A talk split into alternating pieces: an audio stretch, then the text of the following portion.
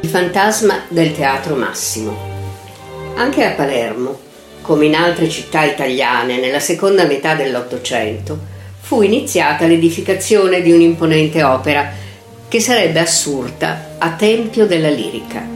Nasce così uno dei teatri dell'opera più grandi e importanti d'Europa, il Teatro Massimo Vittorio Emanuele, che tutti chiamano Teatro Massimo.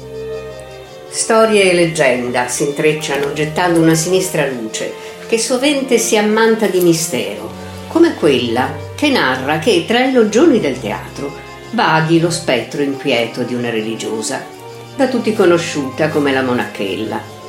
Questo spirito irrequieto sarebbe da attribuire a una suora, per l'esattezza alla prima madre superiora di uno dei complessi religiosi. Si dice essere stati 6, che sono stati abbattuti per far spazio al nuovo tempio della musica.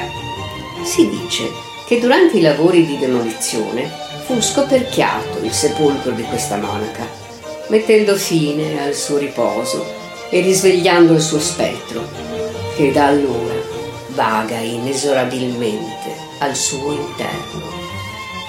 Si racconta anche che i ritardi nella sua costruzione, così come alcune vicissitudini che ne impedirono l'apertura, sarebbero da attribuire all'ira di questo spirito inquieto.